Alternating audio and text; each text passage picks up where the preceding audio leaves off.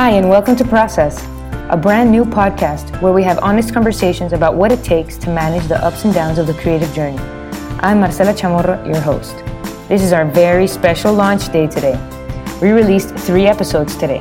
This is the 3rd. On this episode, I'm honored to speak with David Cain, a writer whose work on his blog, Raptitude, and his books has deeply influenced my own peace of mind. I'm excited to take the opportunity to dig deeper than I ever have before on how mindfulness affects creativity. Let's get to it. David, it's great to have you on the show. Welcome. Welcome, David, to Process. Thanks for being on the podcast. Thanks for having me. Tell us a little bit about what you do and how you do it. I'm a big fan of your blog, Raptitude, and I've read both books that you've put out recently. But for the listeners who are not, who haven't encountered your work in the past, tell them a little bit about your approach to writing and everything else that you do. I know you have various projects going on right now. Well, the blog is called Raptitude, as you mentioned, and I basically write about the human experience, what it's like to have a human mind and human body and time on this earth to do something with it. So it's a pretty broad topic, and potentially anything could fit under that umbrella. So I write a blog post a week on that topic, or I try to. So I haven't been that consistent with it. This summer, sometimes I let a week go. And then on the side, I release books, ebooks. Some of them are free, and some of them I charge for. And that's kind of the backbone of my business, that arrangement. What is it like for you to create and to write? Your process, is it a stressful one? Is it usually Zen? I know you write about mindfulness, and I'm just so curious about applying that to the creative process. Yeah, it's really not Zen. It can be stressful sometimes. I've been doing it for 6 years, and when I started, I had no writing experience at all. So I had no idea what a person actually does when you sit down at a computer and try and write something worth reading. So over time, I've kind of refined the process, but I don't feel like any kind of expert out of it. It's still a struggle sometimes to find something, an idea that has legs and, that can carry itself to a completed post that people might actually want to read.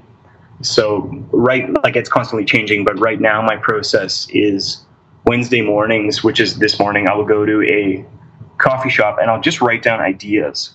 I've always got a whole list of ideas, like most bloggers, things I could potentially write about.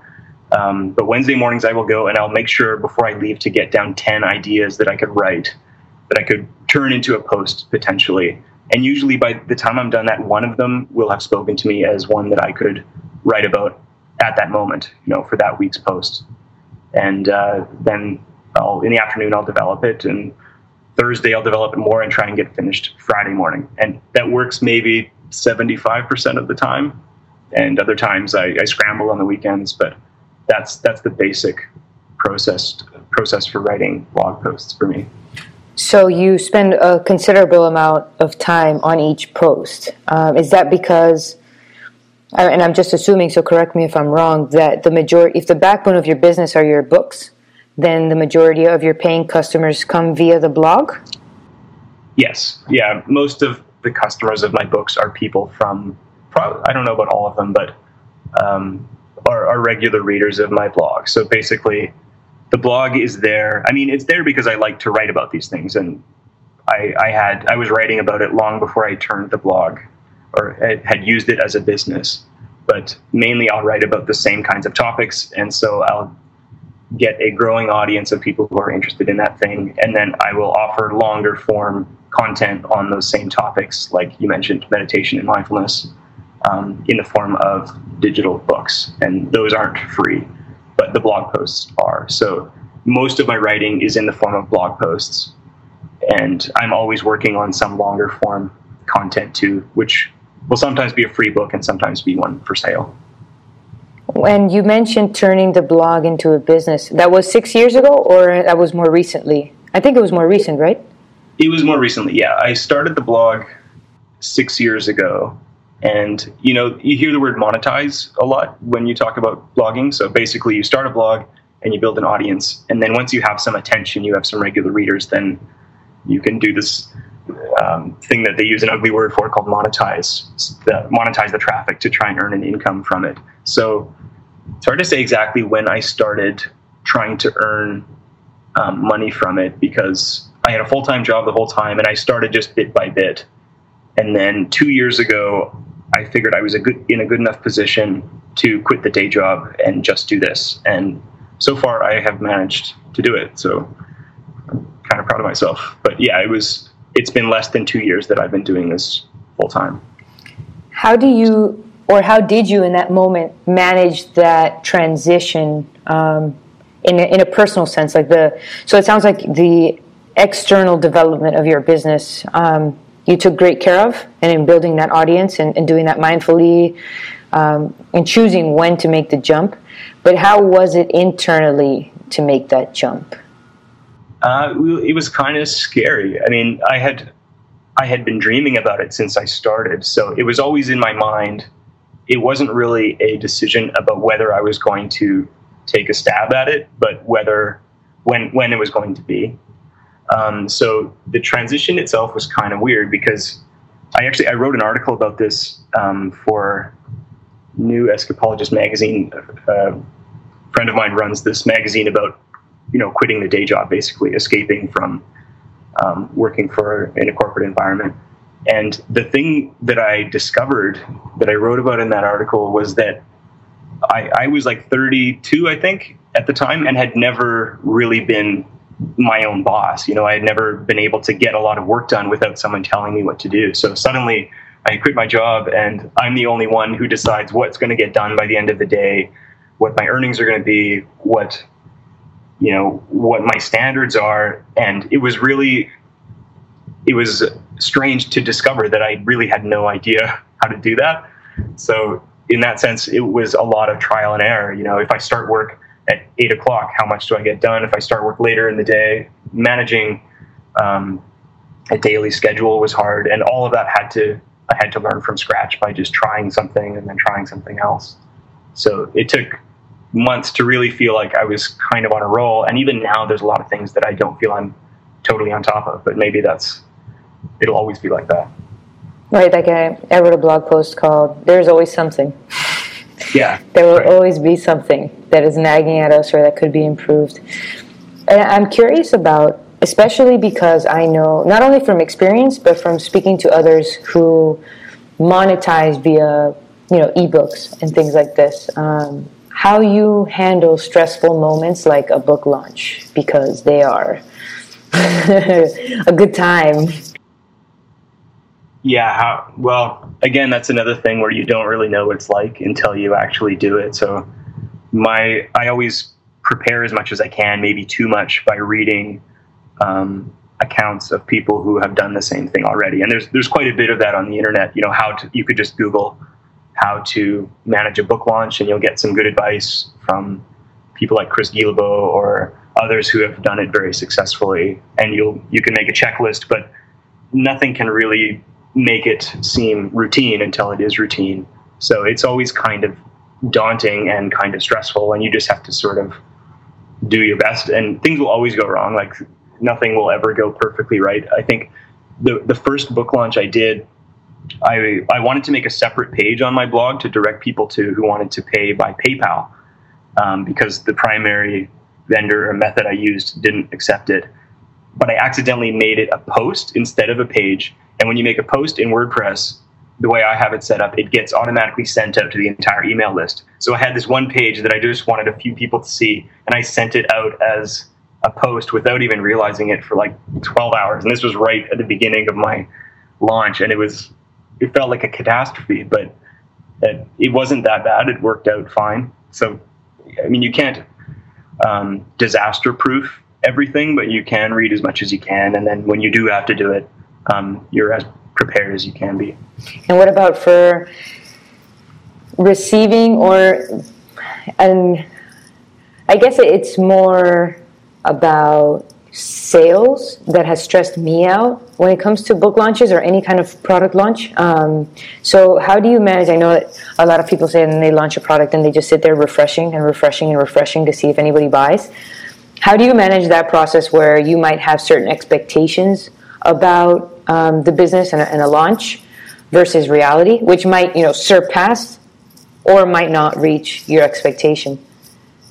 Well, I've done 2 launches, and they both did better than I expected, and that's probably because I'm like a lifelong habitual pessimist, where I expect everything to go terribly, and I expect to make 0 sales, and so far, in the 2 times I've done a proper launch, I've done better than that, so I don't really know what it's like to not meet my expectations because I set my expectations so low. You sound like very stoic. I'm not going to lie. You sound like you're doing like stoicism, like negative visualization, setting everything so low so no matter what, you're happy. That's amazing. I might have to take that on. Well, that is worth doing. I do that with some things, but in this case, it's really just a persistent fear of everything going wrong. And so when things tend not to ever go as badly as I expect them to.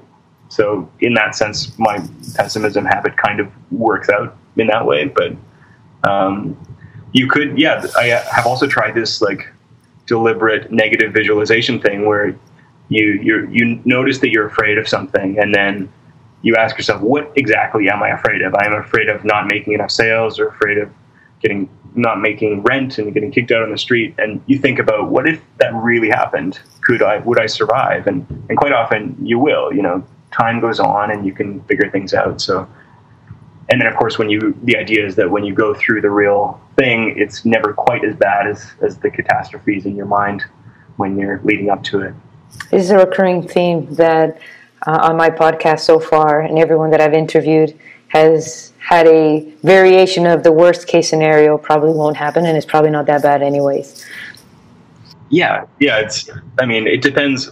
Some people, I'm sometimes envious of people who are optimistic and will go into every project thinking it will be a home run.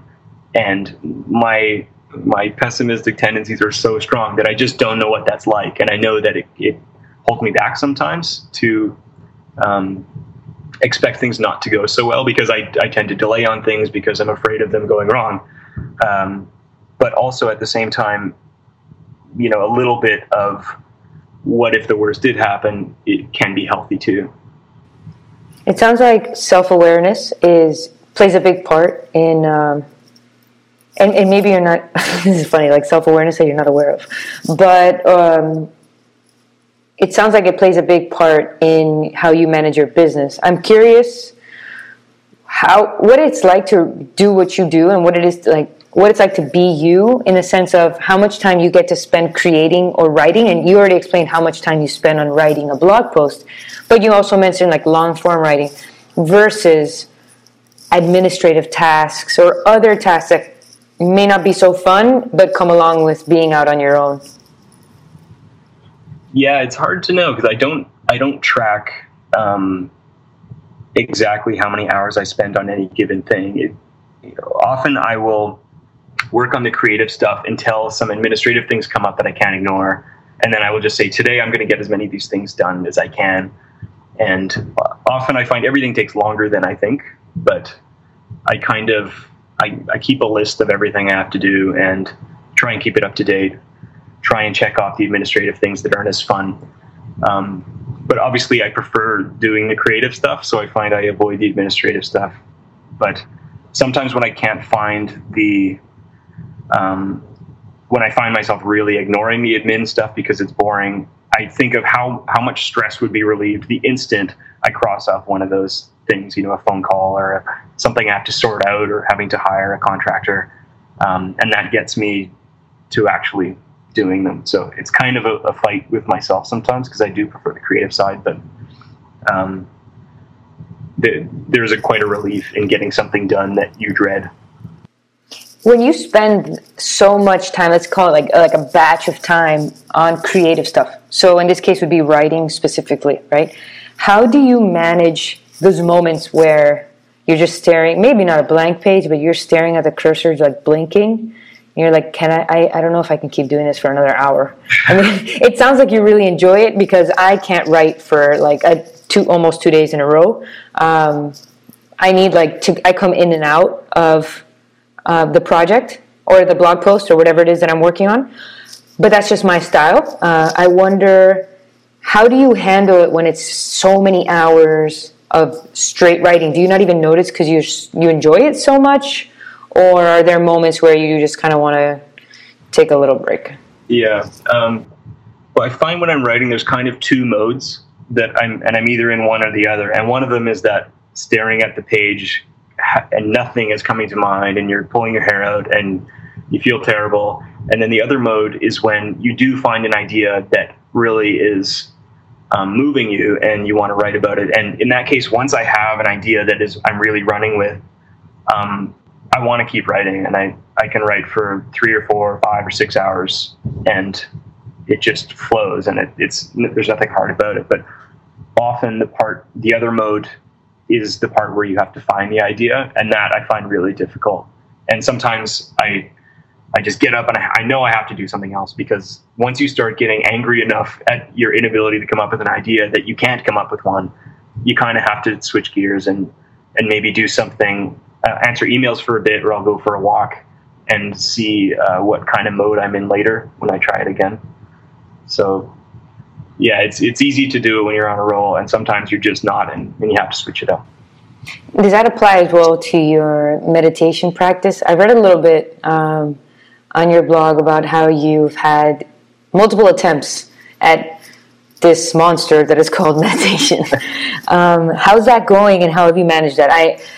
I admit this is a purely selfish question. I really need to meditate. And your recent book, Making Things Clear, has helped me a lot with that practice. So I'm just curious about how you have managed that, and for listeners who haven't read the book, because I know you talk a little bit about it in the book, and it's really an interesting take. So tell me a little bit about that first attempt and how it was different from your meditation practice now. Yeah, my first, as you know, I do experiments on my blog where I'll try something out for a month or 2 weeks or whatever and see how it goes. And my very first experiment was to sit and meditate every day for, I think it was 15 minutes. And no big deal, 15 minutes. Yeah, it seemed like no big deal, but it was really difficult. And like I would be sitting, and then I would just find myself really angry at some noise or a bird or something, and I just hadn't learned many skills on how to deal with that kind of thing. And then I went on a meditation retreat where I was sitting like all day for a week, every day for a week. And I really learned ways to deal with that, but it's still hard. Like there are still days when I just don't do it. And then you feel bad about that. And so by no means have I mastered that at all. I was talking to the teacher at the group that I go to, and he said that he's been meditating for like 25 or 30 years. And even now he will just lapse, and he'll go weeks with it. And once he even went 2 years, he just fell off the wagon and stopped doing it. And, you know, you always come back at some point. Like, you know, that you keep here. I'm sure if you read Making Things Clear, you would have seen that instruction again and again, just return your attention to the breath. And that's meant, you know, if you get distracted while you're meditating, you return your attention to the breath. But you can also return it to the breath 2 weeks later if you've fallen off the wagon, or 2 years later, or however it is. So I've accepted now that you will lapse sometimes. And I've had a lapse recently during this summer. I started taking class in school and had to move my schedule around and didn't meditate as much as I wanted. So I've accepted now that happens. And all you ever have to do is just sit when you know you should sit. What do you wish you would have known when you started out? All kinds of things. I guess one thing that comes to mind is realizing how much time you can spend feeling busy, like feeling as if you're getting something done because you're working, yet you're not really getting the important things done. I know that in the blogging community, people talk a lot about the 80-20 rule so much that it's kind of a cliche.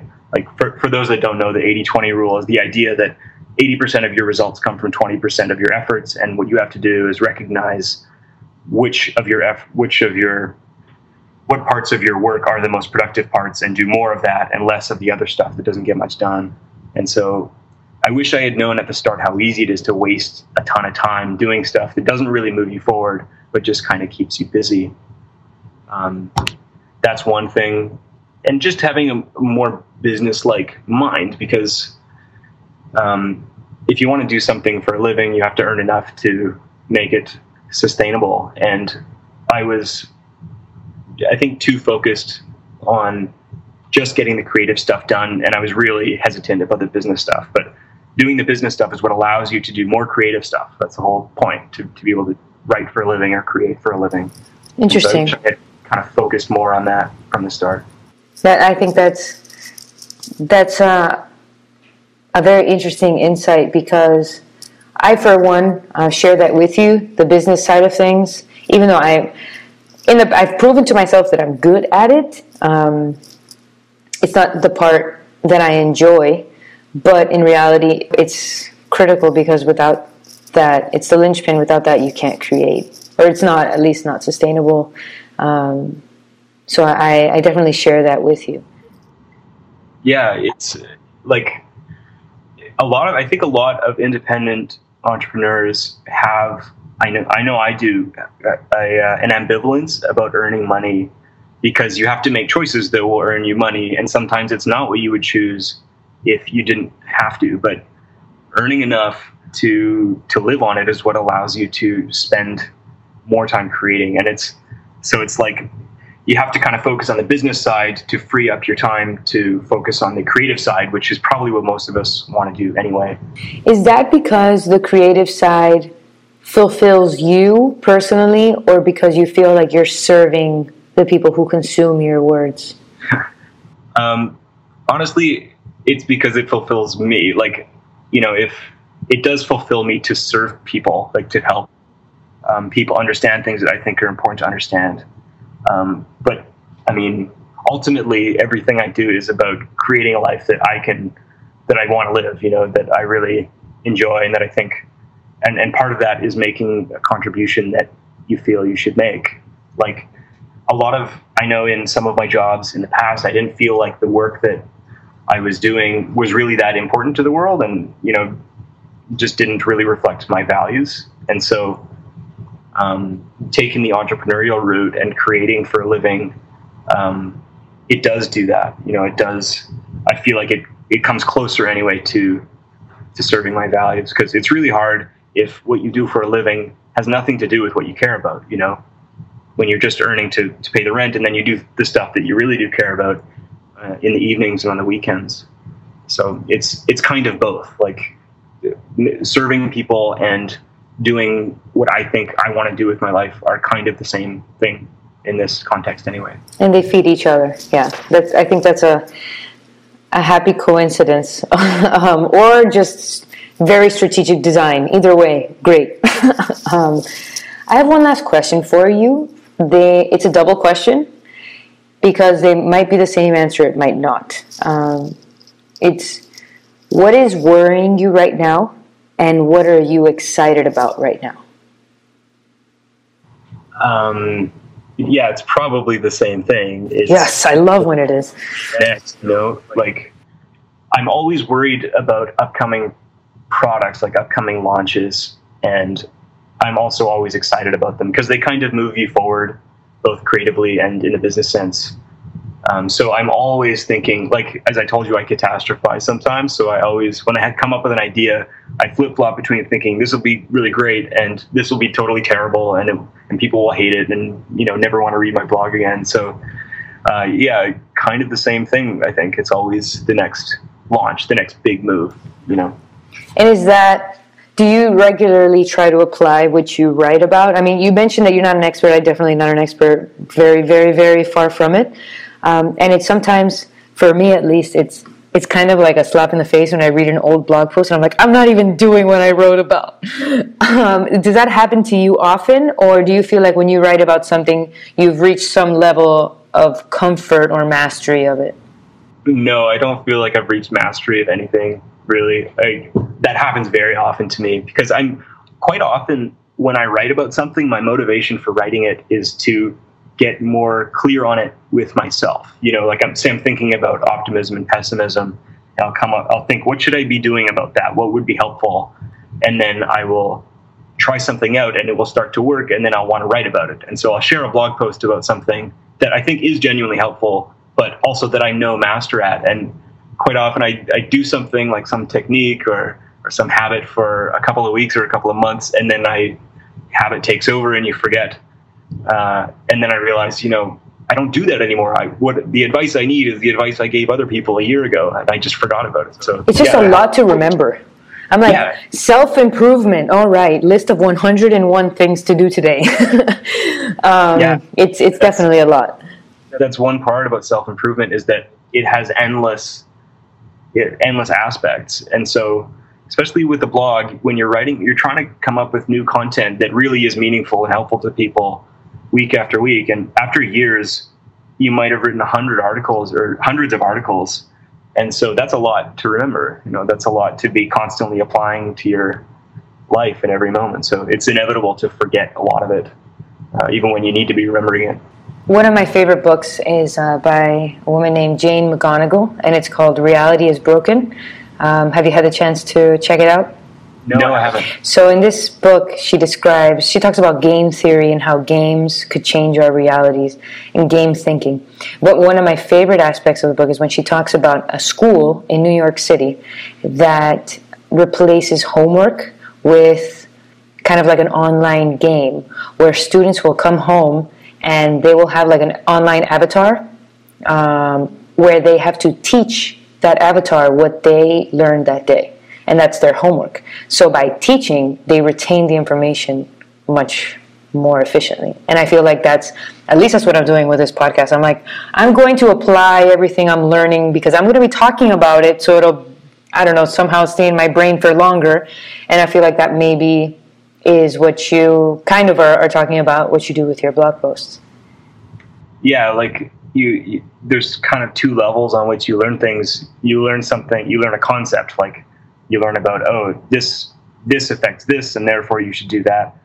And that's entirely different from actually putting it to use in your life and getting used to what it feels like to be doing that. Because there's all kinds of, like, it's so much about habits and muscle memory and how comfortable it feels to do things a certain way. So getting engaged with it is where you learn something to the point where it sticks, you know, where you actually do it in life and not just think that you should be doing it. Well, thank you so much for being on the podcast today, David. I really appreciate your time and your insights. Yeah, it was a lot of fun. I hope you enjoyed that conversation with David Cain, a writer whose work has influenced not only my own creativity, but my entire being. I'm honored to have David on the show. So thanks, David, for your time and your insights. I'll be posting more on where you can find David online in the show notes. So visit marcelachamorro.com/process for more information. Thanks so much for listening today, our launch day. I hope you'll subscribe and leave us a bright, shiny review on iTunes if you enjoyed the past 3 episodes. Remember that today was a special schedule for our launch. I'll be back with a new episode every Friday from now on, including this Friday. So tune in a few days for the next episode of Process for more on managing the ups and downs of creating and making.